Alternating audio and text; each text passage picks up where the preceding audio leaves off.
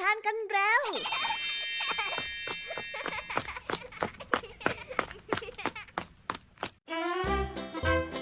สวัสดีค่ะน้องๆ ยินดีต้อนรับสู่ชั่วโมงแห่งนิทานกับรายการคิสเอ้า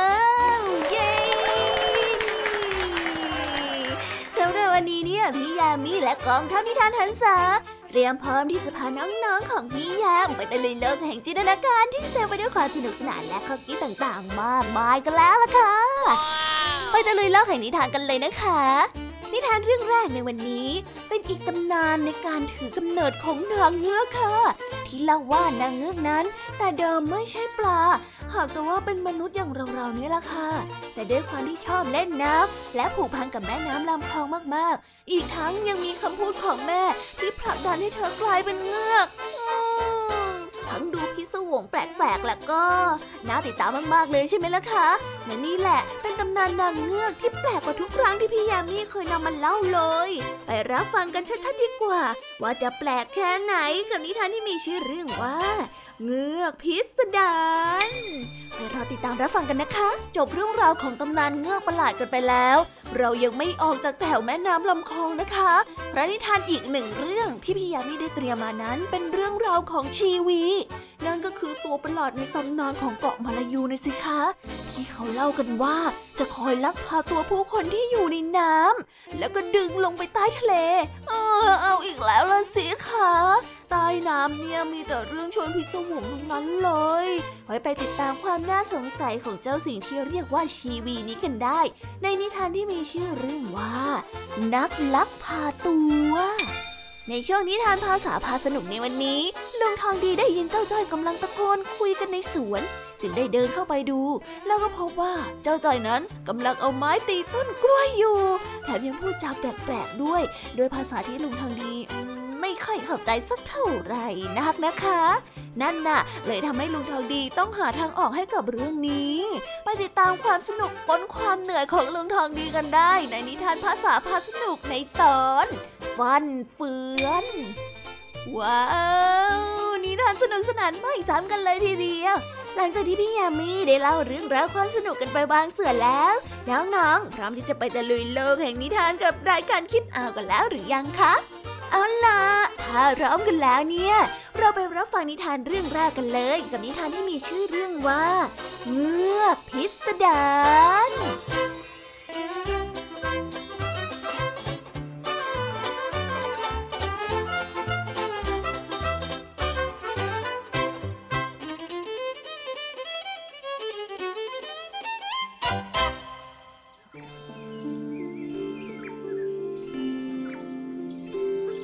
านมาแล้วที่เกาะกวม มีหญิงสาวคนหนึ่งชื่อว่าไซรีน หล่อนเป็นคนที่สวยอ่อนหวานน่ารัก แต่ว่าได้มีเรื่องแปลกเกิดขึ้นกับหล่อนอย่างหนึ่ง คือหล่อนนั้นชอบว่ายน้ำหล่อนชอบลงไปเล่นน้ำเสมอ ไม่ว่าจะเป็นเวลาใด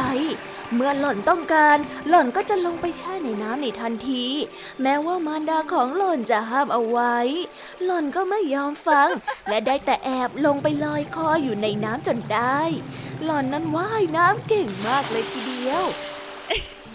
ไซรีนและมารดาได้ปลูกกระท่อมใกล้ ๆ กับลำธารซึ่งมีน้ำไหลอยู่เสมอ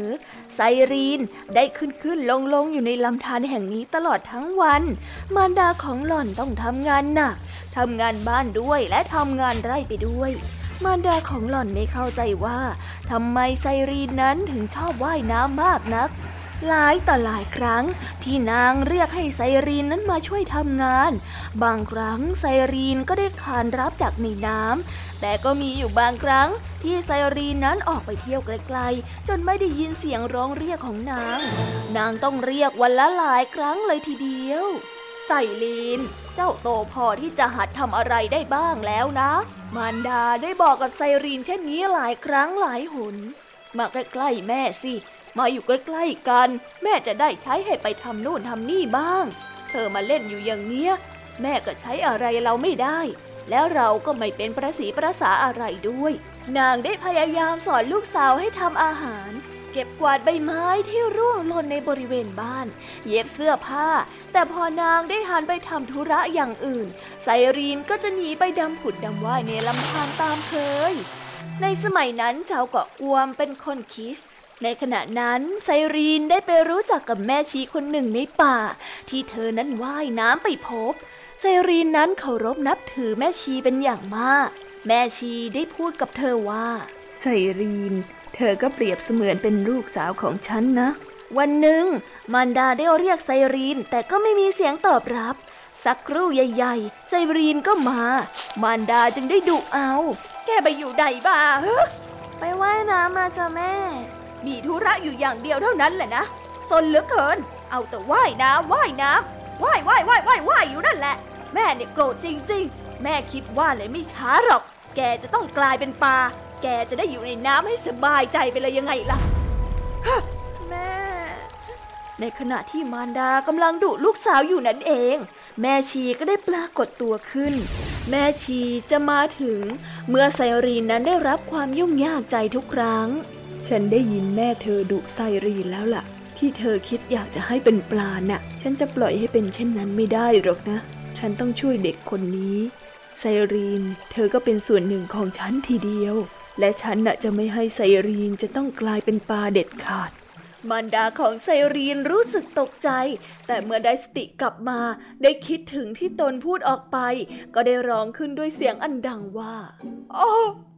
ช่วยไซรีนด้วยเธอ ฉันไม่น่าพูดไปเพราะความโกรธแบบนั้นเลย มันสายเกินไปที่ฉันจะช่วยได้แล้วล่ะ เธอเป็นแม่ของไซรีน และได้พูดแบบนั้นไปแล้ว ร่างกายครึ่งหนึ่งของไซรีน ยังคงเป็นคนตามที่ปรารถนา เพราะฉันน่ะเป็นแม่ชีของหล่อน แต่ร่างกายอีกครึ่งหนึ่งนั้นจะเป็นปลาตามที่เธอพูดแช่งเอาไว้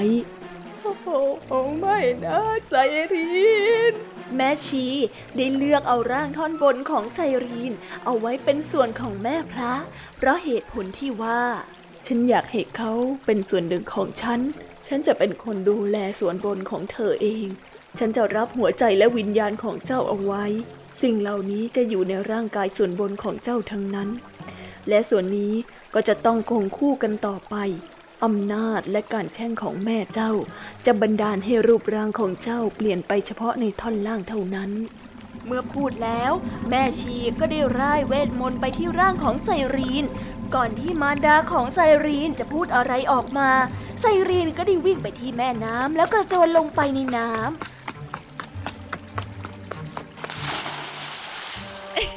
ทันใดนั้น ร่างท่อนล่างของหล่อนได้กลายเป็นปลา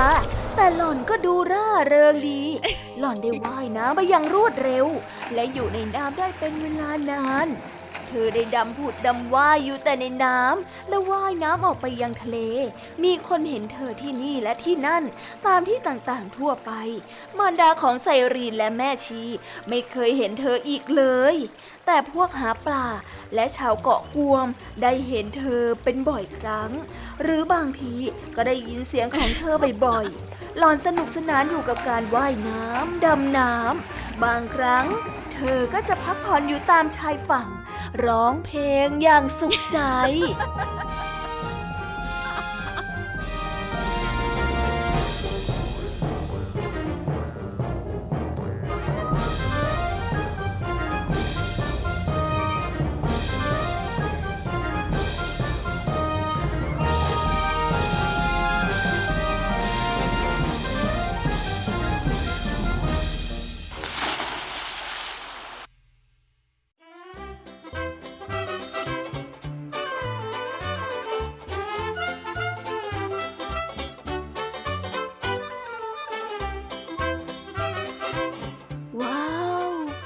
แรกนะคะ พี่ยามีนึกว่าจะเป็นตำนานนางเงือกที่สนุกสนาน แต่เรื่องนี้กลับกลายเป็นเรื่องที่เศร้าซะอย่างนั้นล่ะค่ะ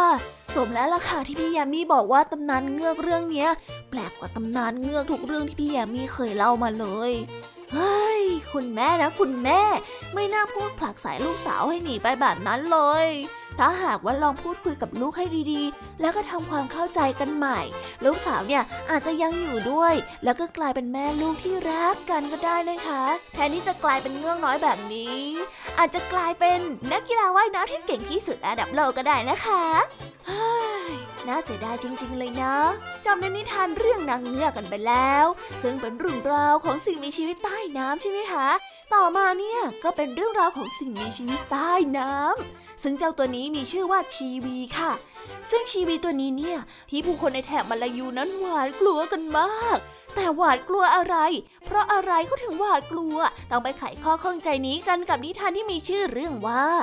นักลักพาตัว ไปฟังกันเลยค่ะ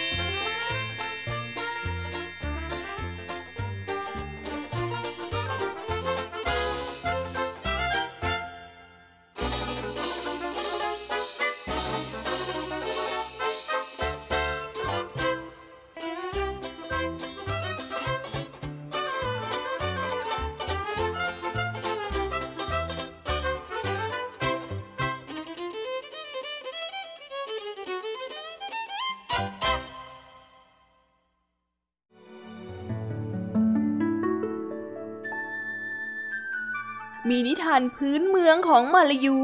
เล่ากันอยู่เรื่องหนึ่งถึงชีวี และใช้เป็นชื่อขู่เด็กที่ชอบเล่นว่ายน้ำถ้าว่าคืนลงไปเล่นในแม่น้ำจะถูกชีวีจับไปทำไมจึงคิดกันเช่นนั้น มีเรื่องเล่ากันว่า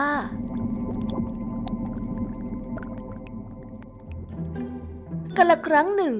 มีเจ้าหญิงองค์หนึ่ง ซึ่งชอบวิ่งเล่นไปตามที่ต่างๆ ไม่เคยหยุดเลย ประเดี๋ยวอยู่ที่นั่น ประเดี๋ยวอยู่ที่นี่ มีความต้องการหาที่ใหม่ ๆ อยู่เสมอ และจะไม่สบายพระทัยเลย ถ้าหากว่าจะต้องประทับอยู่ในตำหนัก บางครั้งเจ้าหญิงได้เสด็จตามพระบิดาออกไปประพาสตามที่ต่างๆ บางครั้งก็เสด็จไปหาพระพี่เลี้ยง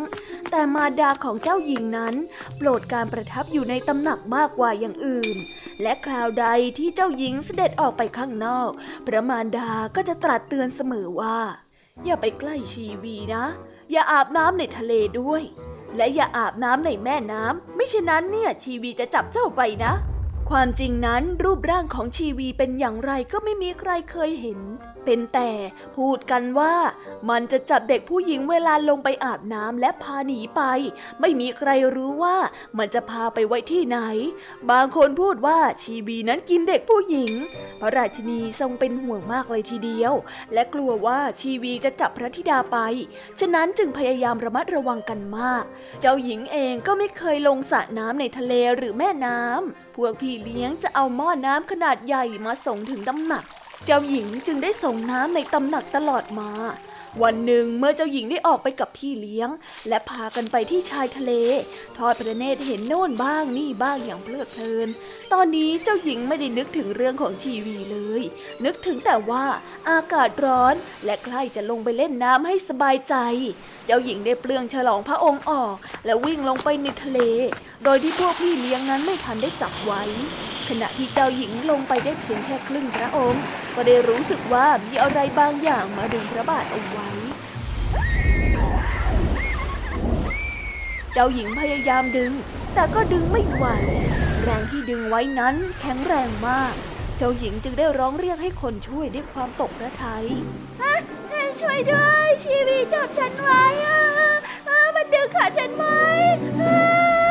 ช่วยด้วย มันดึงแขนของฉันเอาไว้ด้วยช่วยฉันด้วยเถอะนะ ชีวีอย่าทำฉันเลยปล่อยฉันไปเถอะนะปล่อยฉันปล่อยฉันไปเถอะขณะนั้นมีเสียงถามขึ้นมาจากทะเลว่า เธอรู้จักชื่อของฉันได้อย่างไรกัน มีคนเล่าให้ฉันฟังอะพ่อกับแม่ฉันเคยเล่าอะแม่บอกว่าระวังชีวีจะจับเอาไปดังนั้นฉันจึงรู้ว่าท่านน่ะชื่อชีวีโอ้ได้โปรดเถอะนะ ได้โปรดปล่อยฉันไปเถอะนะอย่ากินฉันเลย ได้โปรดไว้ชีวิตฉันเถอะนะชีวีนะ อย่ามาอ้อนวอนเลย ฉันไม่ปล่อยเธอไปหรอก แต่ฉันจะไม่กินเธอ และฉันจะพาเธอไปที่บ้านเมืองของฉัน ชีวีได้พูด ท่านมีบ้านด้วยหรือ ท่านมีรูปร่างเป็นอย่างไรเหรอ เจ้าหญิงได้ตรัสอย่างสงสัย ใช่สิ ฉันมีบ้านเมือง และเมื่อไปถึงแล้ว ฉันก็จะกลายร่างเป็นมนุษย์ได้อีก ฉันเคยเป็นเจ้าชายมาก่อนนะโอ้ไม่น่าเชื่อเลย เจ้าชายอะไรมาอยู่ในทะเลล่ะ แล้วมาไล่จับคนเช่นนี้ได้ยังไงอะ เจ้าหญิงได้ตรัสอย่างไม่ยอมเชื่อ จริงๆ แล้วฉันเป็นเจ้าชาย ครั้งหนึ่งที่ฉันออกไปจับปลาในแม่น้ำและมีคนรูปร่างใหญ่โตน่ากลัวคนหนึ่งมาเห็นเข้า ชายคนนั้นได้พูดกับฉันว่า แม่น้ำสายนั้นเป็นของเขา และปลาเหล่านั้นก็เป็นของเขาด้วย ฉันจะไปจับปลาของเขาไม่ได้ เขาจึงได้สาปให้ฉันกลายเป็นตาข่ายอยู่ที่ทะเลแห่งนี้ แล้วเขาทำตามที่เจ้าพูดละสิ เจ้าหญิงได้ตรัส ถูกแล้ว ฉันกลายเป็นตาข่าย และเขายังได้พูดต่ออีกว่า ฉันจะต้องกลายเป็นตาข่ายจนกระทั่งถึงเวลาที่เจ้าหญิงมาเรียกชื่อของฉันได้ถูกต้อง แล้วฉันจะได้กลับบ้านเมือง กลับกลายเป็นคนได้อีกครั้งหนึ่ง และนี่แหละที่เป็นสาเหตุว่าทำไมฉันถึงต้องจับเธอไป ได้โปรด ไปกับฉันเถอะนะเมื่อจะทำให้กลับกลายเป็นมนุษย์ได้อีกฉันก็ยินดีนะ เจ้าหญิงได้ตรัส ตาข่ายหรือเจ้าชายได้พาเจ้าหญิงไปด้วยความระมัดระวัง จนกระทั่งทั้งสองมาถึงที่อยู่ในประเทศจีน ที่นั่นตาข่ายได้กลับกลายเป็นมนุษย์อีกครั้ง และเป็นชายหนุ่มที่รูปร่างหน้าตาสง่างามมาก เห็นว่าพี่แยมมี่เนี่ยคงจะไม่ต้องเล่าต่อแล้วล่ะค่ะ เพราะว่าเรื่องมาถึงตอนนี้แล้วก็ต้องแน่นอนว่าทั้งสองนั้นได้แต่งงานกัน และมีความสุขอยู่ด้วยกันตราบนานเท่านานเลยล่ะค่ะ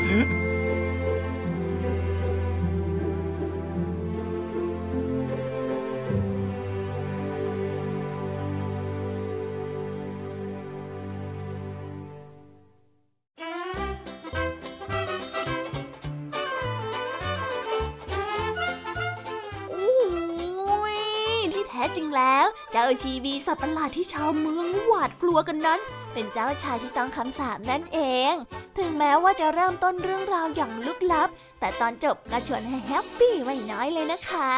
จากนิทานทั้งสองเรื่องนี้จะทำให้เราได้เห็นเลยว่าใต้น้ำลำคลองนั้นยังมีเรื่องราว และตำนานเกี่ยวกับสิ่งประหลาดประหลาดมากมาย บางเรื่องเนี่ยก็เป็นแค่เรื่องแต่ง แต่ก็ไม่แน่นะ เบื้องหลังเรื่องราวเหล่านี้ อาจจะเกิดขึ้นจากความเป็นห่วงของผู้ใหญ่ที่ไม่อยากจะให้เด็กๆ แอบไปเล่นน้ำตามลำพังก็ได้นะคะนิทานภาษาพาสนุกในวันนี้เจ้าจ้อยนะคะไม่มีเพื่อน จึงได้เดินไปเล่นคนเดียวในสวน แล้วก็ส่งเสียงเอะอะโวยวายจนลุงทองดีต้องเดินไปดู เมื่อเห็นเจ้าจ้อยพูดอยู่คนเดียว แถมยังแต่งตัวแปลกๆทำให้ลุงทองดีคิดว่าเจ้าจ้อยของเราเนี่ยฟันเฟือน จนต้องพูดคุยกันเป็นพักใหญ่เลยทีเดียวละค่ะเอ วันนี้เจ้าจ้อยของเราเป็นอะไรอีกล่ะคะเนี่ย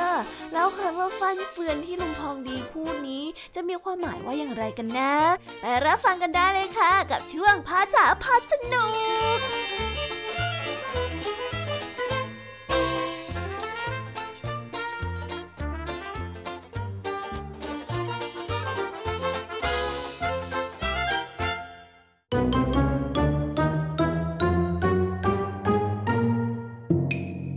ภาษาพาสนุก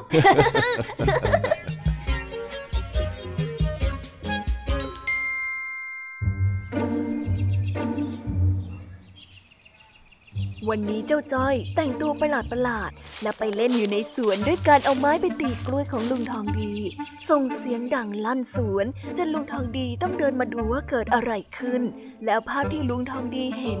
ก็ประหลาดไม่ต่างจากเสียงที่ดังออกมาเลย น้องๆลองเดาดูสิคะ ว่าลุงทองดีจะเห็นอะไร เพื่อความยุติธรรมข้าจะขอลองโทษเองย่านี่แน่นี่แน่นี่แน่นี่นเฮ้ย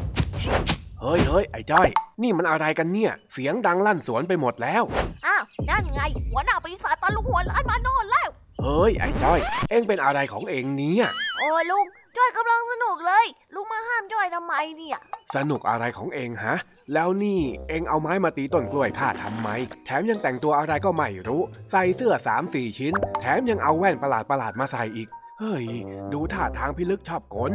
ก็เป็นซุปเปอร์ใจไงจ้ะลุงวิ่ง อะ เป็นซุปๆอะไรก็ไม่รู้ละแถมยังทำท่าทางแปลกๆอีก โอ้ลุง ไม่รู้จักฮีโร่เหรอจ๊ะ นี่จ้อยกำลังฝึกเป็นฮีโร่อยู่นะเนี่ย ฝึกด้วยการมาทำร้ายต้นกล้วยของข้าที่ข้าตั้งใจปลูกมาอย่างดีเนี่ยเหรอเอาหน้าลุง บางทีมันก็ต้องมีการสูญเสียกันบ้าง ถ้าไม่งั้นน่ะจ้อยก็ไม่เก่งอะสิจ๊ะ แล้วถ้าเกิดว่าต้นกล้วยข้าตายเนี่ย เอ็งจะรับผิดชอบยังไงฮะเฮ้ย พลังที่ยิ่งใหญ่ต้องมากับความรับผิดชอบที่ใหญ่ยิ่งอยู่แล้ว เดี๋ยวจ้อยอะจะปลูกให้ลงทองดีใหม่สิบต้นเลยพูดจาอะไรของเอ็งเนี่ยฮะ ไปกันใหญ่แล้วนะเนี่ย นี่เราคุยเรื่องเดียวกันอยู่ไหม เรื่องเดียวกันสิจ้าลุง ว่าแต่ ตอนนี้ลุงทองดีกำลังทึ่งกับชุดของจอยอยู่ใช่ไหมล่ะ เฮ้ยทึ่งเทิงอะไรกันล่ะ ข้ากำลังจะเคกหัวเองที่มาเล่นอะไรบ้าๆในสวนของข้านี่ละสิไม่ว่า โอ้ลุงอย่าคิดมากอย่างนั้นสิ ลุงต้องปล่อยให้จอยได้จินตนาการบ้าง ถ้าลุงปิดกั้นจอยเนี่ยจอยอาจจะกลายเป็นเด็กเก็บกดก็ได้นะ แต่ถ้าข้าไม่ห้ามเองเนี่ย เดี๋ยวใครผ่านไปผ่านมาเขาจะมองว่าเองสติฟั่นเฟือนเอาได้นะเอ่อฟันเฟือน ฟันเฟือนอะไรล่ะจ๊ะลุง เหมือนมะเฟืองไหมอะ ไม่ใช่สิ มันคนละเรื่องกันเลย ฟั่นเฟือนที่ข้าพูดเนี่ย มันเป็นคำที่หมายถึงขาดสติ หลงลืมเคลิบเคลิ้มแล้วก็คุ้มดีคุ้มร้ายต่างหากเล่า ยิ่งเองมาเล่นพูดคนเดียวแบบนี้เนี่ย มันก็ยิ่งคล้ายเข้าไปใหญ่เลยโอ้ก็จอยไม่รู้จะไปเล่นอะไรนี่นาไอ้แดงกับไอ้สิงห์มันก็ไม่ว่างอะเฮ้ย ทั้งหน้าหมันไส้และหน้าสงสารจริง ๆ เอางี้ก็แล้วกัน เดี๋ยวข้าจะทำของเล่นให้เองเล่นก็ได้จริงเหรอจ๊ะลุง เย้อะตื่นเต้นตื่นเต้นตื่นเต้นว่าแต่ลุงจะทำอะไรล่ะจ๊ะ ก็ทำในสิ่งที่จะเปิดจินตนาการของเอง โดยที่ไม่ต้องเดือดร้อนข้าวของอื่นๆของข้ายังไงเล่าอุ๊ยจอยอยากเห็น แต่ว่าเองต้องช่วยข้าทำนะเอ้าได้เลยสิจ๊ะลุงหลังจากที่ตกลงกันเรียบร้อย ลุงทองดีก็ได้ทำกระสอบทรายแขวนไว้ที่ร่มไม้หน้าบ้านให้กับเจ้าจ้อย เพื่อที่จะได้เล่นฟันดาบโดยที่ไม่ต้องทำลายข้าวของอย่างอื่น ว้าวสุดเท่ไปเลยลุง ไอ้นี่เหรอจ๊ะที่ลุงบอกว่ามันเป็นกระสอบทรายอะก็ใช่ละสิ แบบนี้เลยที่นักมวยเขาเอาไว้ซ้อมเตะซ้อมต่อย ทีนี้เองอยากจะทำอะไรกับมันก็เชิญเลย จะได้ไม่ต้องมีข้าวของอะไรเสียหายเพราะความพิเรนของเองอีกลุงนี่ก็แต่ยังไงก็ขอบคุณนะจ๊ะ เดี๋ยวจ้อยน่าจะเล่นให้เต็มที่เลย ไหนขอลองหน่อยสิ อะอะตามสบายเลยก็แล้วกัน ข้าไปก่อนละ เอาล่ะแปลงร่างอ่ามาเลย เจอกันอีกแล้วนะเจ้าปีศาจกระสอบทราย คราวนี้เองจะต้องโดนข้าจัดการนี่แน่นี่แน่นี่แน่นี่แน่เป็นยังไงล่ะ เจอพลังซุปเปอร์จอยหงอยไปเลยเด้ เฮ้ย ขนาดทำของเล่นให้เล่นแล้วก็ยังไม่เลิกพูดคนเดียวอีก สงสัยว่ามันจะฟันเฟือนจริงๆซะแล้วมั้งเจ้านี่เนี่ย มาเลย เอาปีศาจตัวต่อไปนี่นี่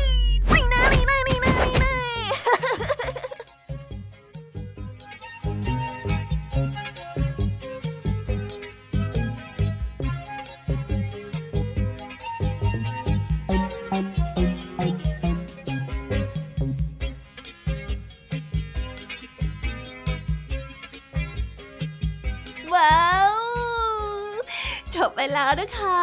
สนุกสนานกันไม่น้อยเลยทีเดียวสำหรับวันนี้เรื่องราวความสนุกก็ต้องจบลงไปแล้วละค่ะ พวกเราและรายการคิสอาวก็ต้องขอบอกมือบายบายกันไปก่อน ใครที่มารับฟังไม่ทันสามารถไปรับฟังย้อนหลังได้ที่ไทย PBS Podcast นะคะ วันนี้จากกันไปด้วยเพลงเพราะๆในช่วงสุดท้ายของรายการ แล้วไว้เจอกันใหม่ในตอนถัดไปสำหรับวันนี้ สวัสดีค่ะบายบายเป็นเด็กดีของคุณพ่อคุณแม่นะคะ